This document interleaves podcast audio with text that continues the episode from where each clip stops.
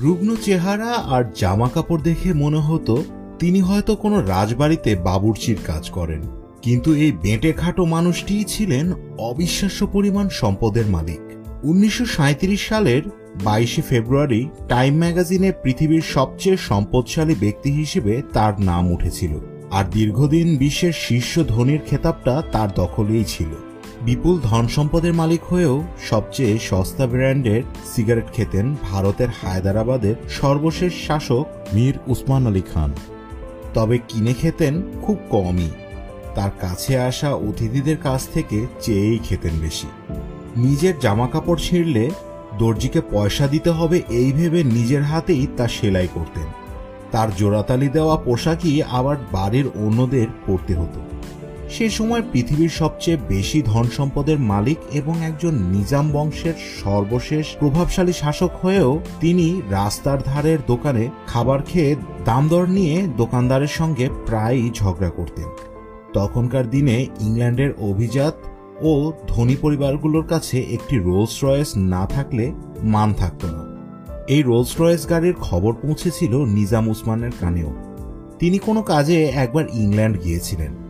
সেই সফরেই তিনি ঢু মারলেন রোলস রয়েসের একটি শোরুমে একে তো ভারতীয়, তার ওপর পায়জামা ও ভাঁজ পরা কুর্তা পরিধেয় অবস্থায় নিম্ন শ্রেণির মানুষ ভেবে শোরুমের লোকেরা তাকে শোরুমে ঢুকতে তো দেয়নি, বরং তাকে শোরুমের গেট থেকেই তাড়িয়ে দিয়েছিল। এই অপমানের কথা কাউকে কিছু না বলে তিনি ফিরে আসেন ভারতে। এর কিছুদিন পর বাণিজ্যিকভাবেই রোলস রয়েস ভারতে আসে। তখন উসমান খবর পাঠালেন, তার দু তিনটি গাড়ি লাগবে। উসমান আলী সেই অপমান তখনও ভোলেনি তাই রোলস রয়েস হাতে পাওয়ার পর অদ্ভুত এক কাণ্ড করে বসলেন। সে সময় ভোরবেলা নিজামদের রাজপ্রাসাদ, চৌমহল্লা প্যালেস, এর চারপাশ সহ রাজ্যের বিভিন্ন গুরুত্বপূর্ণ জায়গা পরিষ্কার করতে বেরোতেন ঝাড়ুদাররা। নিজাম উসমান আলী নিয়ম করলেন, এখন থেকে ঝাড়ুদাররা যাবে রোলস রয়েসে করে ব্যয়বহুল এই গাড়িতে বসেই রাস্তা ঝাড়ু দেবেন তারা। পরবর্তীতে এই খবর রোলস রয়েসের কর্তৃপক্ষের কানে গেলে তারা নিজাম উসমান আলীর কাছে গিয়ে ক্ষমা চান এবং তার রাগ ভাঙাতে সক্ষম হন। তৎকালীন সময়ে বিশ্বের সবচাইতে ধনী ব্যক্তি হওয়ার পরেও মানুষ তাকে কৃপণ বলেই ডাকত। কিন্তু এই ঘটনা শোনার পর অনেকেই হয়তো তাকে কৃপণ বলতে একটু হলেও কৃপণতা বোধ করবেন। একবার এক শীতের রাতে উসমান ঠান্ডায় কাঁপতে কাঁপতে তার সেবককে পঁচিশ টাকার মধ্যে একটি কম্বল কিনে আনতে বলেছিলেন। কিন্তু সেবক কোথাও পঁচিশ টাকা কম্বল না পেয়ে সবশেষে পঁয়ত্রিশ টাকা মূল্যে একটি কম্বল এনে দেন নিজামকে। কিন্তু সেই কম্বল ব্যবহার না করে ছেঁড়া কম্বল দিয়েই রাত পার করেন তিনি।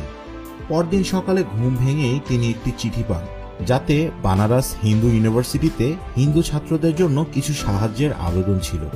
একটুও না ভেবে তখনকার সময়ে এক লাখ টাকা তিনি পাঠিয়ে দেন ওই বিশ্ববিদ্যালয়ে। অথচ এই মানুষটি আগের রাতে কম্বলের দাম দশ টাকা বেশি হওয়ায় ছেঁড়া কম্বল দিয়েই রাত পার করেছিলেন। আসলে একজন ধনী বা বৃত্তবান মানুষ সবসময় ভালো পোশাক পরে থাকবেন, এটা কোথাও বলা নেই। তবুও আমরা একবিংশ শতাব্দীতে এসেও মানুষের পোশাক পরিচ্ছদ এবং জীবনযাপনের স্টাইল দেখে সেই মানুষটিকে বিবেচনা করে থাকি।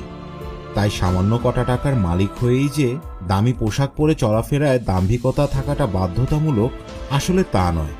মানুষ বড় তার কর্মে, পোশাকে নয়।